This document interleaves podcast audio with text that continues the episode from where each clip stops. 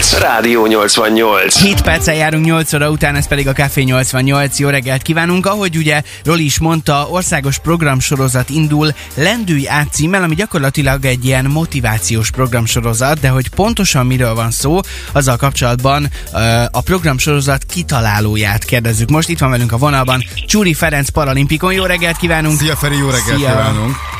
Jó reggelt, jó reggelt mindenkinek. Ugye, ahogy az előbbiekben a Csongor is mondta, ez egy motivációs programsorozat. Cégekhez fogtok uh, elmenni paralimpikonokkal, parasportolókkal, hogy egy kicsit lendületbe hozzátok őket, hiszen úgy tűnik, hogy, hogy egy kicsit a dolgozók most ne, nincs bennük meg az a nagy motiváció, ami, ami kellene, és a ti példáitokon keresztül, élettörténeteiteken keresztül adhattok nekik egy kis biztatást.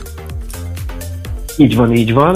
Nagyon jó volt a felvezető. Gyakorlatilag, amikor, így van, amikor nekem kirobbant a fejemből, vagy kipattant a fejemből ez az egész, akkor én pontosan arra gondoltam, hogy előző munkahelyeinkből fakadóan is, hogy lehetne egy picit közelebb hozni egyrészt a sérültek, vagy a fogyatékkal élőknek a világát és az épek világát, és a másik ilyen volt a motiváció. Tehát nagyon-nagyon sok olyan ember van, én azt láttam így a munkáim során, aki minden napjaiban nem feltétlenül mindig tudja megtalálni azt, hogy hú, hogy tudnék átlendülni, hogy tudnék egy uh-huh. kis plusz belevinni a saját életembe. Ugye van egy nagyon nagy mondás, hogy mindenkinek a saját problémája a legnagyobb probléma, ami uh-huh. én azt gondolom, hogy igaz is. És mi ehhez próbálunk egy kicsikét megoldásokat adni, hisz én azt gondolom, hogy a paralimpikon társaimmal, akikkel ezt a programot fogom közösen csinálni, azok minden egyes ember egy külön történet, és ezeken a történeteken, élethelyzeteken, extrém szituációkon keresztül interaktív előadásaink során próbálunk egy kicsikét fölrázni a dolgozókat, hogy úgy menjenek ki erről az egész előadásról, hogy bekattanjon egy kis ö, lámpa a fejükbe, hogy ezt én is meg tudom csinálni, hogyha ők egy nehéz helyzetet így uh-huh. meg mhm. tudtak oldani, akkor nehogy már én ne tudjam megoldani. Egyébként szerinted, szerinted az hogy, az, hogy nagyon sokan motiválatlanok, ez miből fakadhat? Ez az évvégi kimerültség, az, hogy itt a, itt a Covid járvány, az, hogy, hogy mondjuk valaki egy igazán nagy multinál dolgozik, és nem feltétlen kaphat akkora figyelmet így egyénileg a cégnél, vagy, vagy mik lehetnek az összetevők, ami miatt az emberek azt érzik, hogy nincs elég motivációjuk? De rengeteg mindentől fakadhat, mint ahogy említettem, minden egyes életben különböző problémák, de ezek így mind, amit felsoroltál. Uh-huh. Tehát maga ez a koronavírusos helyzet, be vannak zárva az emberek, hogy akaratlanul is szoronganak, hogy a saját életükön szoronganak, a gyermekük életén, a családjuk életén, és hát azért valljuk be őszintén, ugye dolgoztam én is ilyen, ilyen multis környezetben, a nyomás, a mindennapos elvárások egy munkahelyen, azok a stresszes helyzetet, amikor esetleg a munkaerővel közösen kéne dolgozni, de ott kéne egy kicsit plusz mindenkinek beletenni, hogy a nagy egység jobban működjön egy nagyobb cégnél. És Tehát ez a motiváció a nem csak a munkában lehet, hanem ezeket a érzékenyítő előadásokkal, vagy a ti példáitokon keresztül akár a magánéletbe is át lehet vinni. Tehát nyilván nem csak a munkahelyi nyomásra tudtok egy kicsit segíteni, hanem akár a mindennapi életben is adhat erőt ez az embereknek, akik meghallgatják ezeket a programokat.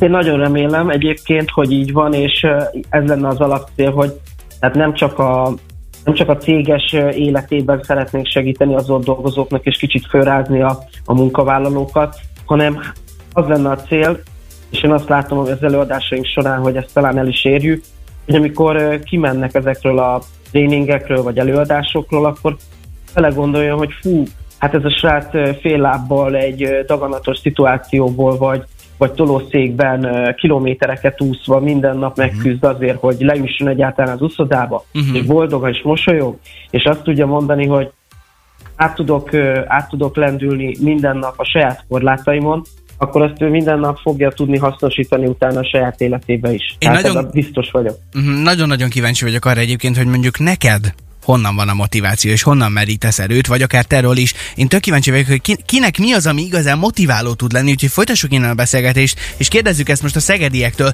mi az a dolog, ami igazán tud téged motiválni, akár a munkában, akár a magánéletben, jöhetnek az üzenetek, akár a Rádió 88 ingyenesen letölthető telefonos applikációján, vagy SMS-en keresztül is. David Getta és Szia pedig szintén akár a zenei motivációt, a jó kedvet hozzák most meg nekünk. Itt a Titanium most a te kedvenceid közül. Jó reggelt!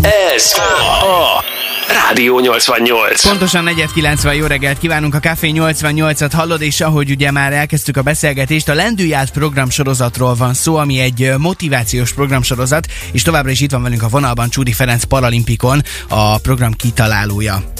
Feri, ugye itt motivációs programok lesznek, és már karácsony előtt elindulnak ezek az előadások. De a nagy kérdés tényleg az, hogy te, mint a program kitalálójának, honnan jön a motiváció? Ugye te gyermekkorodban vesztetted el a karodat 7 évesen, neked ehhez a programhoz, az, meg az egész élethez, magánélethez.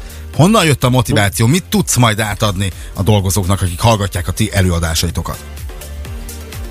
Igen, ugye én viszonylag fiatalon, 7 évesen vesztettem el egy orvosi műhiba miatt a karomat, és onnantól kezdve őszintén mondom neked, hogy arra jöttem rá, akár már gyerekként, hogy senki másra nem számíthatok, csak magamra. Uh-huh. És kérdésedre visszatérve, hogy honnan jön a motiváció, ezt nem mindig tudom neked így megmondani, de az élni akarás és az, hogy én is hozzá akarok tenni az élethez, az mindig engem átsegített a problémákon, és megpróbáltam, még hogyha néha nehéz is volt, mindenben a jót nézni, tehát pozitívan, hogy oké, okay, oké, okay, nem tudok fölmászni a kötélnek a tetejére a tornaórán, de jobban focizok. Vagy, tehát mindig azokat a dolgokat próbáltam magamba erősíteni, amire képes vagyok, és azokba kiemelkedni, amiben erősebb vagyok, és ezzel teljesen jól tudtam kompenzálni egyébként. Hát Európa csúcs tartó úszó vagy, ugye 2011-ben Európa csúcs tartó voltál 200 méter pillangószásban, és kétszer is képviselted Magyarországot a, Paralimpik, a Paralimpián, tehát hogy azért a motiváció jócskán